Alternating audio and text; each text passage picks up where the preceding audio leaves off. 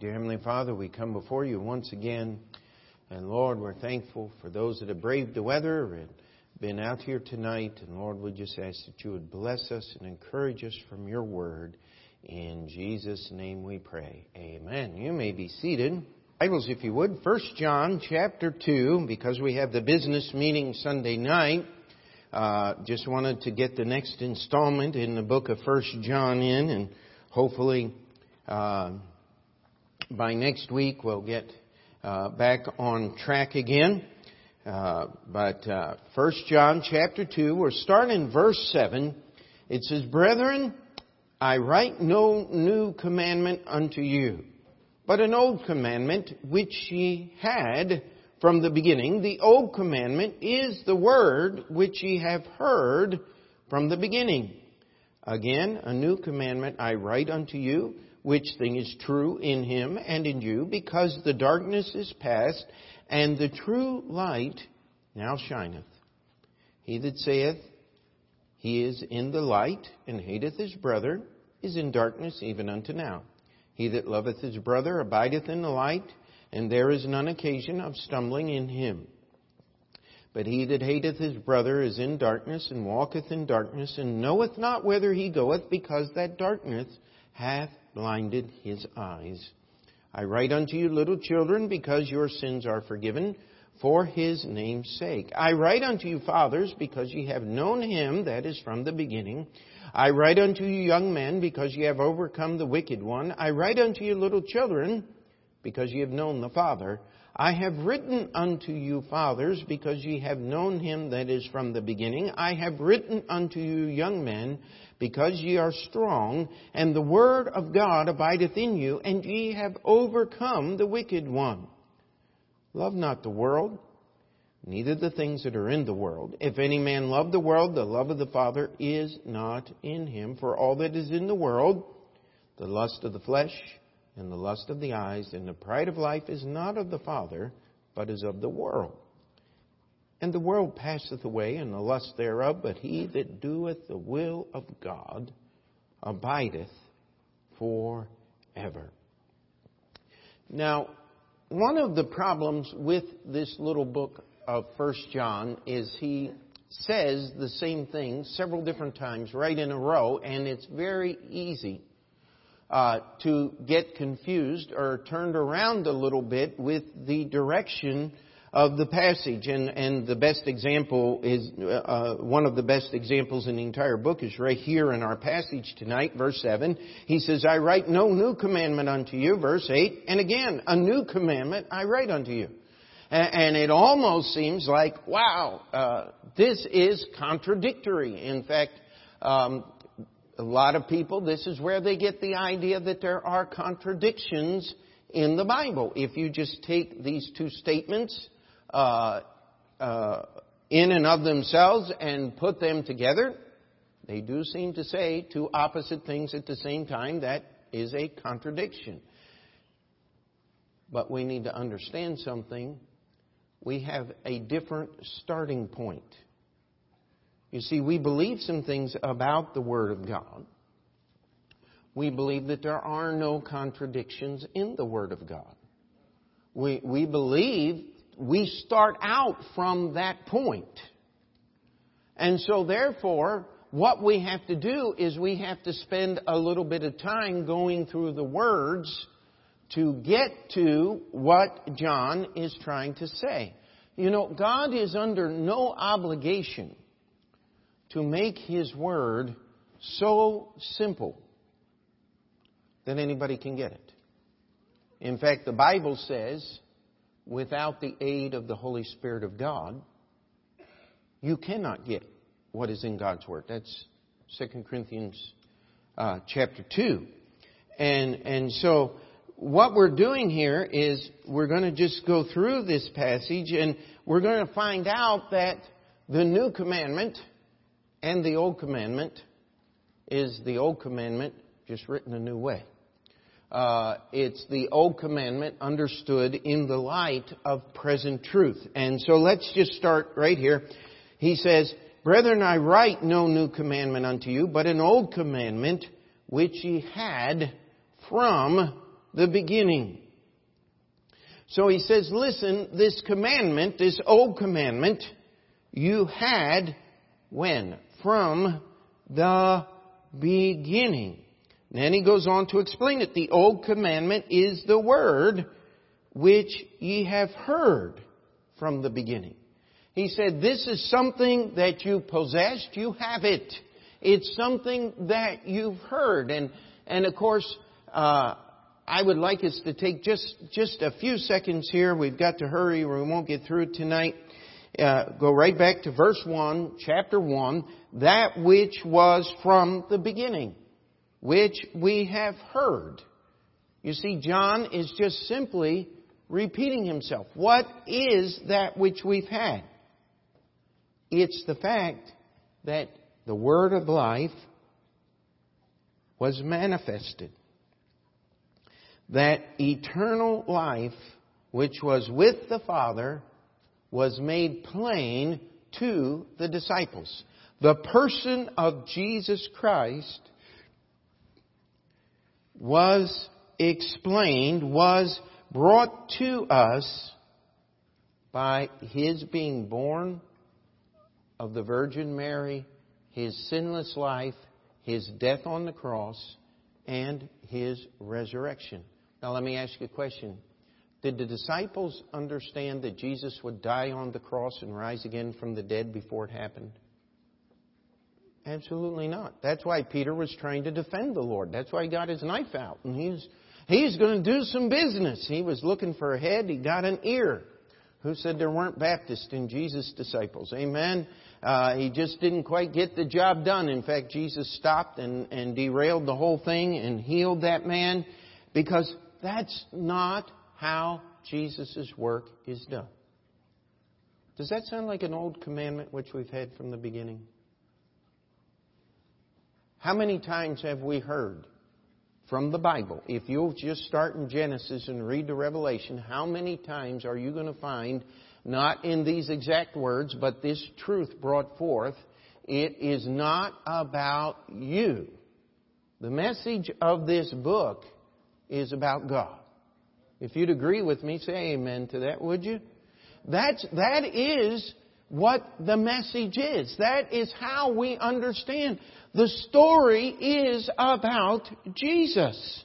And so this old commandment we've had from the beginning. This old commandment we've heard over and over and over again.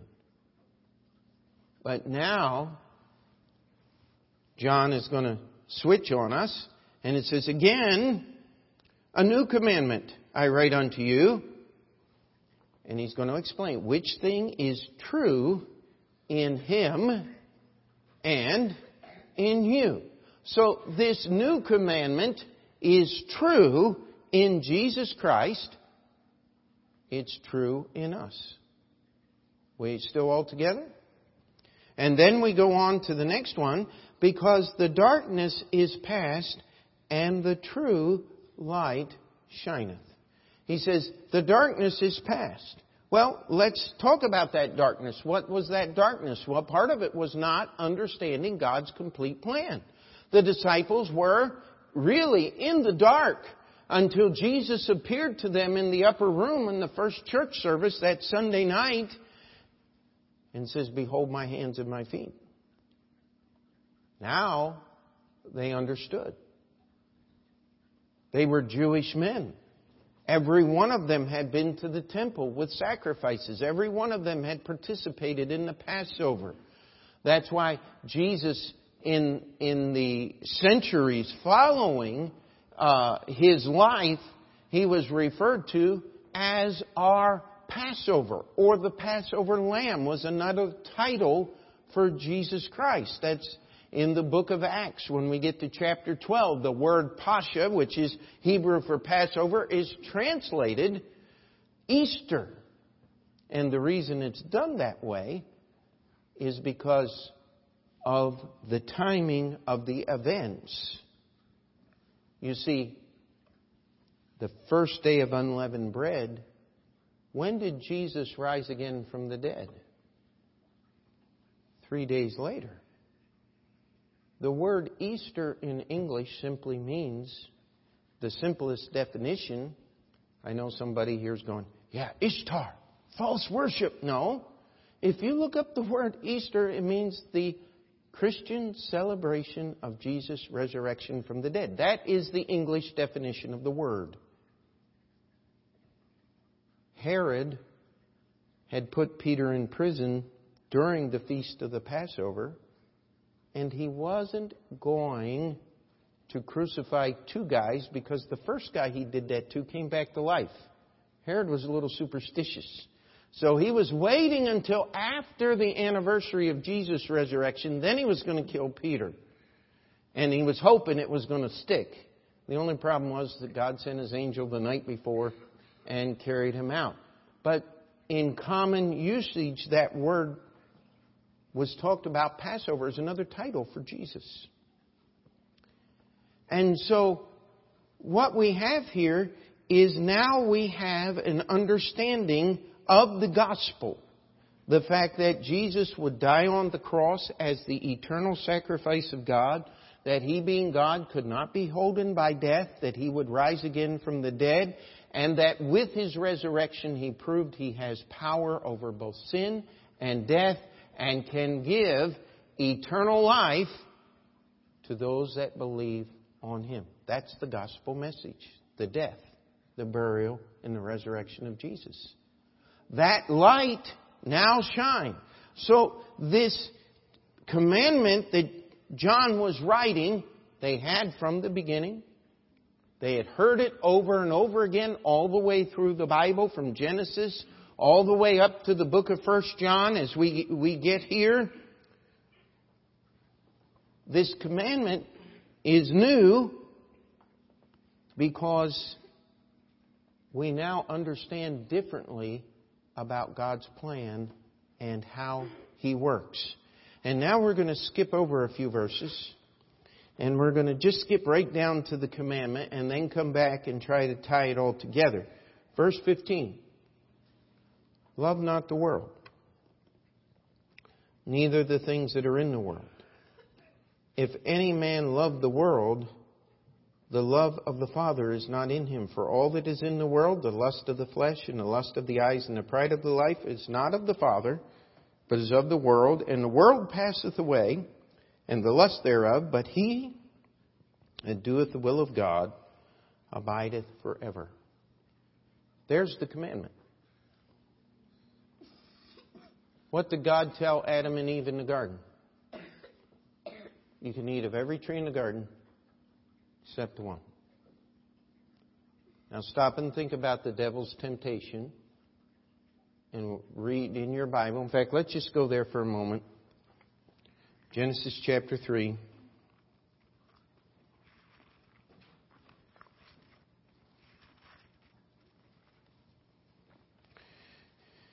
Verse 6 And when the woman saw that the tree was good for food, and that it was pleasant to the eyes, and a tree to be desired to make one wise, she took the fruit thereof and did eat. Now I want you to go back with me. First John, hope you kept your finger there. For all that is in the world, the lust of the flesh. And when the woman saw that the tree was good for food, she said, God is withholding something good for me. Jesus, God had told her, love not the things of the world. She said, this tree is good for food, lust of the flesh. The next one is, it was pleasant to the eyes. John tells us that all that is in the world is the lust of the flesh and the lust of the eyes. And then the last one it is so plain, it's actually a commentary. Each verse is a commentary helping us to understand both of them. And a tree to be desired to make one wise, the pride of life. Does this sound like an old commandment which we've had from the beginning? Which we've heard over and over and over again all the way through the Bible? And which is true in Christ? And true in us. And now that we understand how Christ paid for our sins on the cross, we have a whole new understanding of why God tells us not to love the world and the things that are in it. Are we, are we together? You see, the Bible is, if we'll read it carefully, if we'll put it where it belongs, it just tells us listen, you see, the Jewish people had a different idea about the world. You see, they hated the world and they hated the Gentiles and they hated everybody who wasn't Jewish because they weren't Jewish and they weren't as good as they were. That's not an attitude that God has ever promoted in the Scriptures. God wants us not to love the world because everything that is in the world is passing away. It is a very limited time period. If you will just stop and look at what people strive for. How many know what year Rutherford B. Hayes was elected President of the United States? I just thought about this. I'm not sure I remember. I think it was 1842. I'm not 100% sure. I have to check that out. Do you know who he was running against? A man named Samuel Tilden. And why do I know the name Samuel Tilden? Because his name is on the deed of the property that the Union Baptist Church bought. He owned most of Greenpoint in the 1840s, and in 1862 he sold that 66 wide by 100 foot deep piece of property, which now belongs to the Union Baptist Church, and he sold it to them to build a church on it. At that point, it was called the First Baptist Church of Greenpoint, Long Island, because Brooklyn wasn't even a city yet. Isn't that amazing? Now, Greenpoint is not a city. Brooklyn is, a, is no longer a city. Brooklyn is a borough. And, and it's all stuck inside of New York City. How things have changed. And uh, what we're trying to just simply illustrate here is the Jewish people had an outlook on this world and a hatred for this world that was not was not endorsed by the scripture. The darkness is past. We can see clearly how God wants us to behave and what sin will do to you if you allow it in your life. And so he wants us to not allow ourselves to attach ourselves to the world. You know, there's a lot of definitions people give to love. But love is something that you will give yourself for. How about that definition? What will you give yourself for? I've watched preachers over the years devote themselves to an institution, to a Bible college. And when the Bible college changed, they changed right along with it. I saw some other preachers in that same group who said, I'm going to stand by this book and stand by this, uh, the things that are written in this book, and I'm going to love the local church. And when the Bible college changed its direction and its doctrine, they left the Bible college and stayed in their churches and kept doing exactly what they were doing before. And now many of them have a new Bible college they work with Heartland Baptist Bible College, which isn't so new anymore. Uh, and we praise the Lord for what He does, but your love is what you extend yourself for. what you give yourself for. How much effort do you put in on your job? I've watched people say, I hate my job. I just don't like where I'm working. Well, how many hours did you work last week? Oh, about 80. Well, it sounds like you gave a lot of time to your job. Maybe you don't hate it as much as you think you do. You're extending yourself to keep that job. Do you see what I'm saying? And the commandment here is not to allow that same kind of affection, that same kind of draw, that same kind of giving to be exercised in things of the world.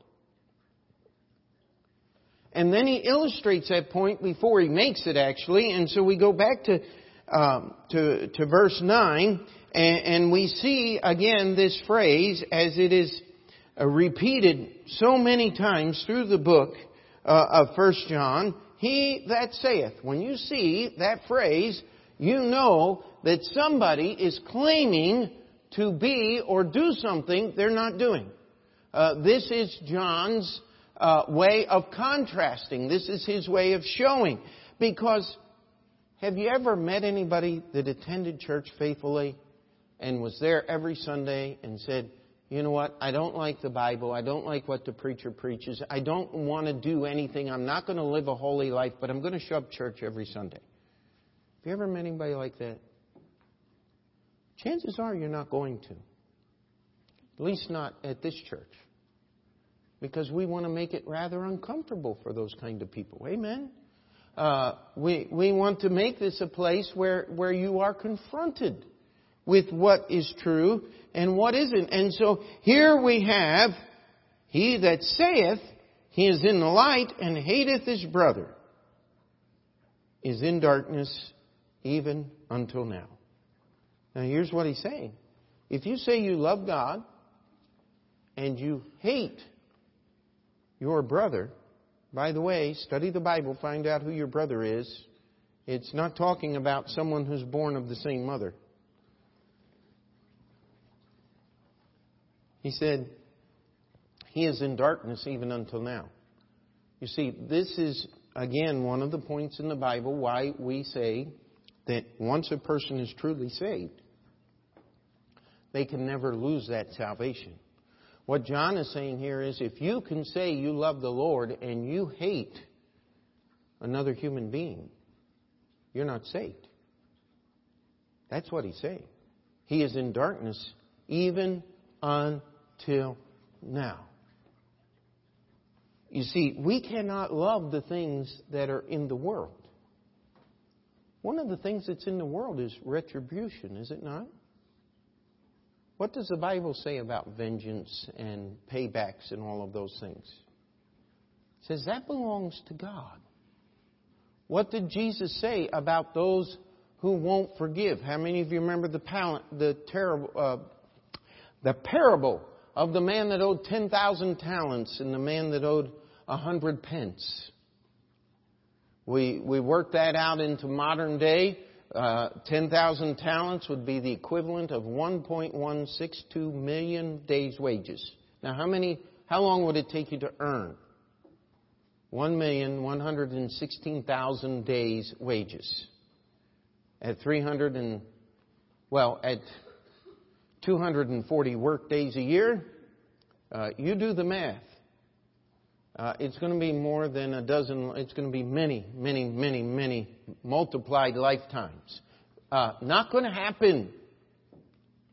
100 pence, 100 days' wages. Not even six months. You know what? You'll get out of debt eventually. Jesus said the 10,000 talents is what we owe to God. The 100 pence is what other people owe to us.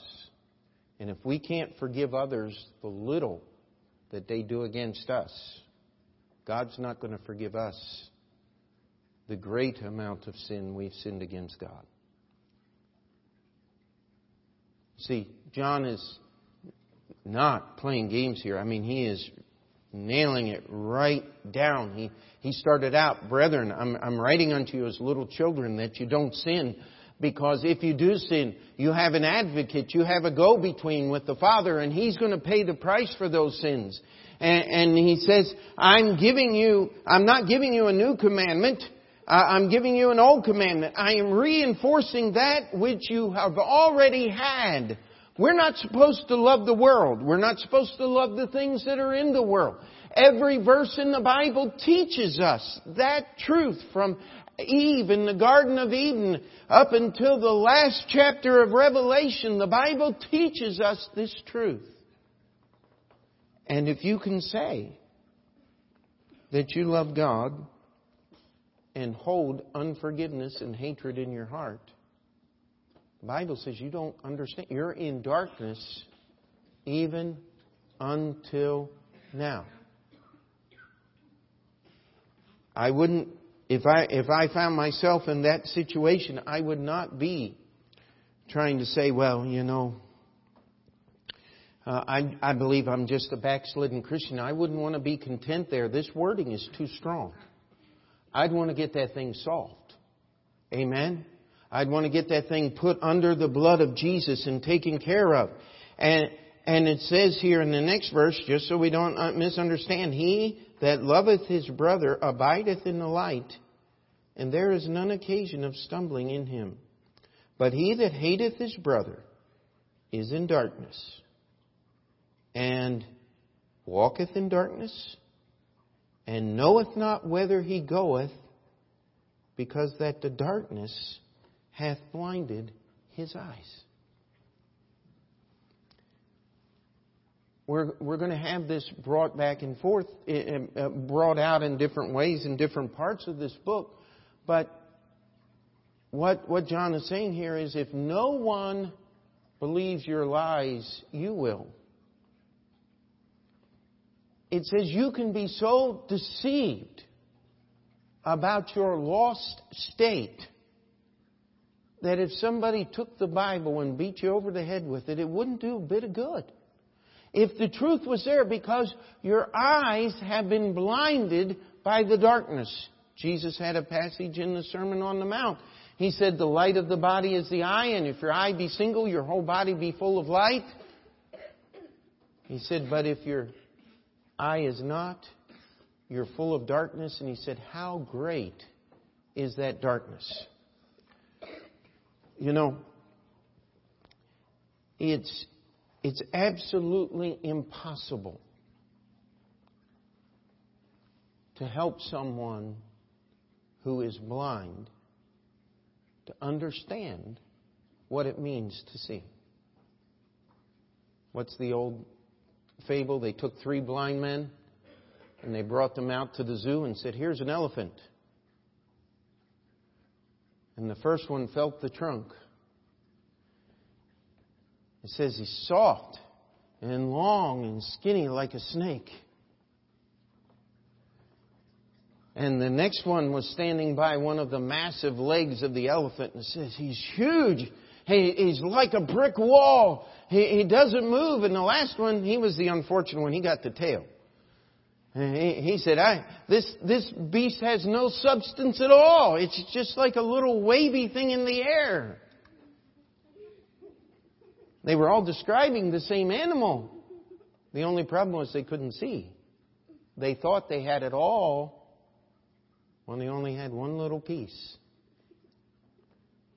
I'll tell you what, that's the way so many people are with the gospel of the Lord Jesus Christ. And that's why he's going to move into this next part here, where he says, I write unto you, little children, three groups and we'll, we'll be done on time. Little children, young men, and fathers, if we put them in order of age. And he's going to say some things here. He says, I write unto you, little children, because your sins are forgiven you for his name's sake. You know, one thing about little children is they don't understand it all. And you know what? They don't have to. Do you remember when you got saved? Did you understand everything that was in the Bible? No.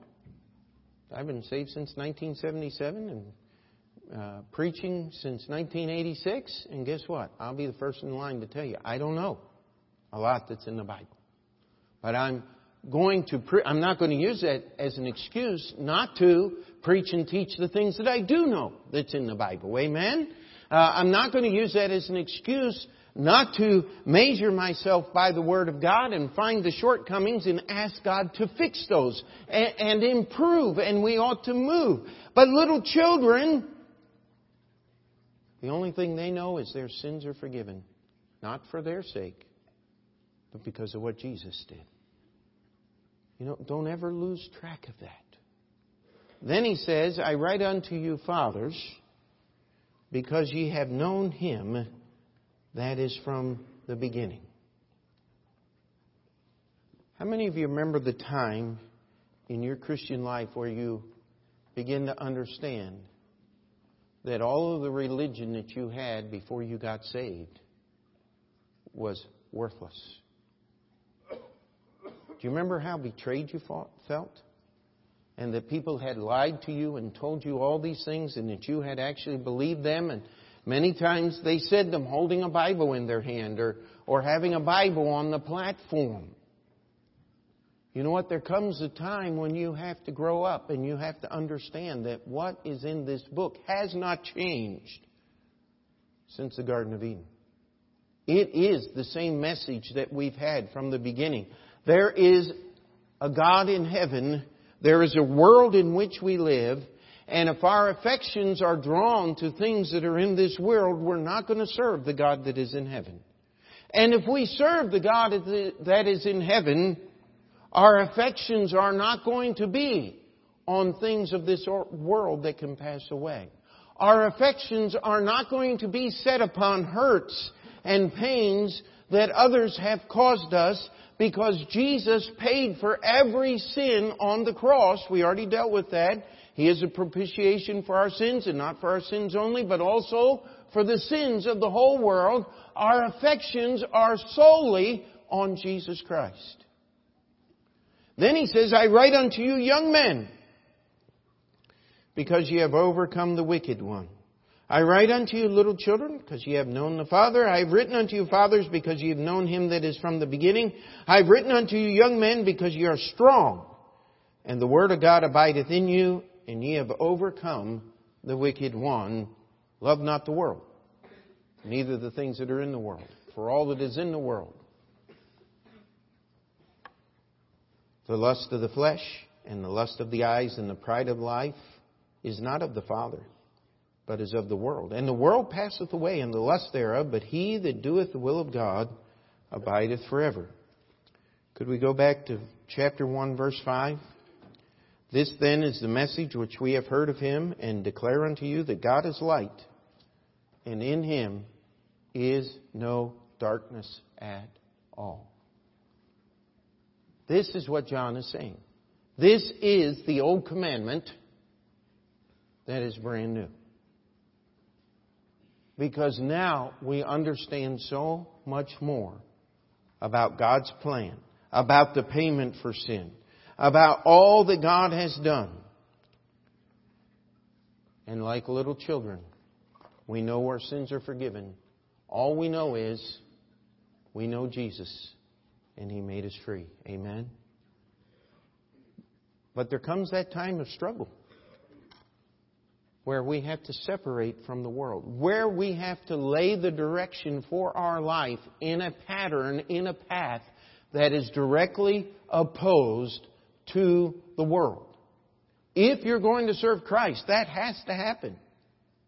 There has to come a time when you turn your back on the world and walk away from the world so that you may embrace Christ. That's the young men. The fathers, you see the big picture. When God said, Let there be light, He was talking about what the sun gives us, but also what the S-O-N, Jesus Christ, gives us. how that we will see our sins and, and our failures and the, our inability to serve God. And that if we will walk in the light as He is in the light, we're going to have fellowship with other believers that believe. If we say, how many times has John said, if we say? He said, if we say we have no sin, he says we deceive ourselves and the truth is not in us. If we say we have not sinned, we make him a liar. It says, He that saith, I know him, and keepeth not his commandments. He that saith he is in the light and hateth his brother. You see, the greatest battle that is going to be fought in your life is with you.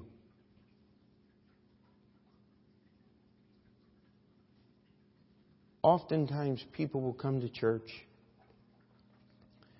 and a few weeks they'll make a profession of faith. Then they just disappear. It's happened many times over the years.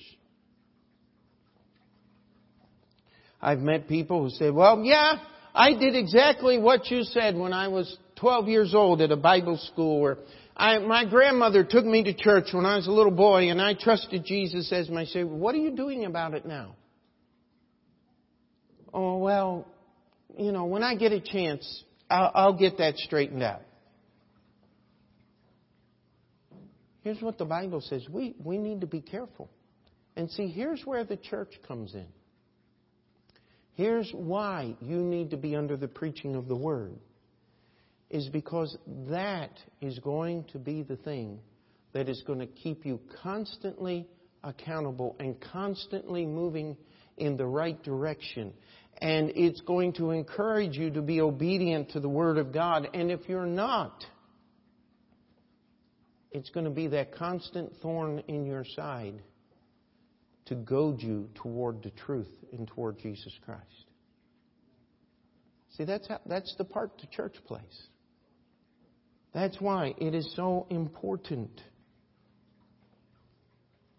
And see, here's one of those little times that you can check yourself. You can go through. And, and listen, I'm not asking for some confessional to me. I'm asking you to be honest with yourself and with God. Is there someone I've refused to forgive? Is there someone that I. And, and that word, hatred, implies refusal to forgive. If I have that in my heart, I don't need to be examining my love for the Word of God. I need to be examining the issue of my salvation. That's what this passage is talking about.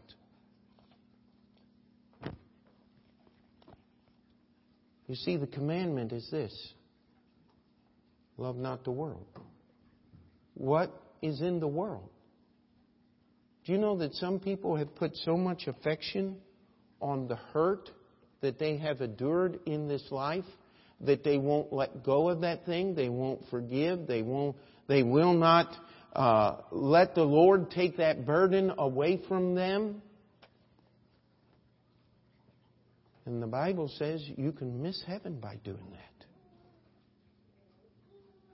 The answer is in making sure that my love is toward God and toward His Word because everything that's in this world is going to pass away. Just one quick story. Had a young man talk to me several years ago about an issue in his life, and he was having problems with his dad. It wasn't one of my kids, somebody else's. And uh, I just said, You know something? I said, You're a young man. And I said, And you're at that point where you're starting to make life's decisions, and, and you just are having a problem with your dad interfering in that decision making process. I said, Does that describe it pretty well? He said, Yeah, yeah. I said, Now, can we just put this out very plainly? I said, How much longer is your dad going to be alive? He said, um, I don't know, maybe 10, 15 years. I said, well, I said, let's stretch it out. Let's say live 20, 25 years. I said, you're going to be in your 30s. Is that such a long time to pull your horns in and just stop fighting with your dad so you can enjoy that time in your life? Would that be such a tragedy?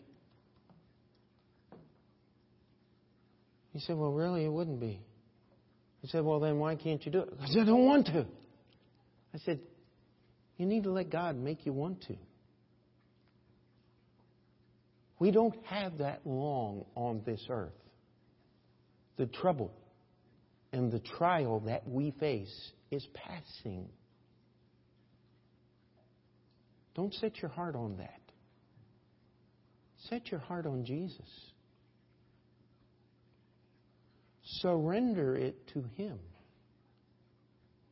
And you know what you're going to do? You're going to keep the old commandment, which we've had since the Garden of Eden. You're going to fulfill that thing which was reiterated in almost every verse in your entire Bible. You're going to understand the new commandment in the light of Jesus Christ because it's the same old commandment that we've already had. You're going to understand that commandment as a little child and later in your spiritual development as a young man, as you finally set that course that leads you away from the world and toward the truth of the gospel. And then once you get rooted in that pathway and separated from the world, you're going to be like that older gentleman sitting in the rocking chair and saying, I remember the struggles that you're having right now, but I'll tell you this they're worth it. It's worth the struggle to serve Christ. And all God's people said? Let's pray. Dear Heavenly Father, we come before you. Lord, we ask you to help us understand the new commandment, which is the old commandment, which is the fulfillment of everything that's in this book called the Bible. And Lord, that we would examine our life for areas where our affections and our willingness to give ourselves has been extended toward the world in these passing things that just simply aren't going to be here. Lord, I pray that once again, as we look into your word, that we would devote ourselves to that which is eternal.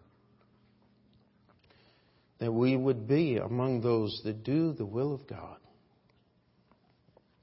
and have eternal life through Jesus Christ our Lord. We ask you to work during this time of invitation and challenge us again from your word. Before we finish that prayer, if you need to just slip out, the altar's open.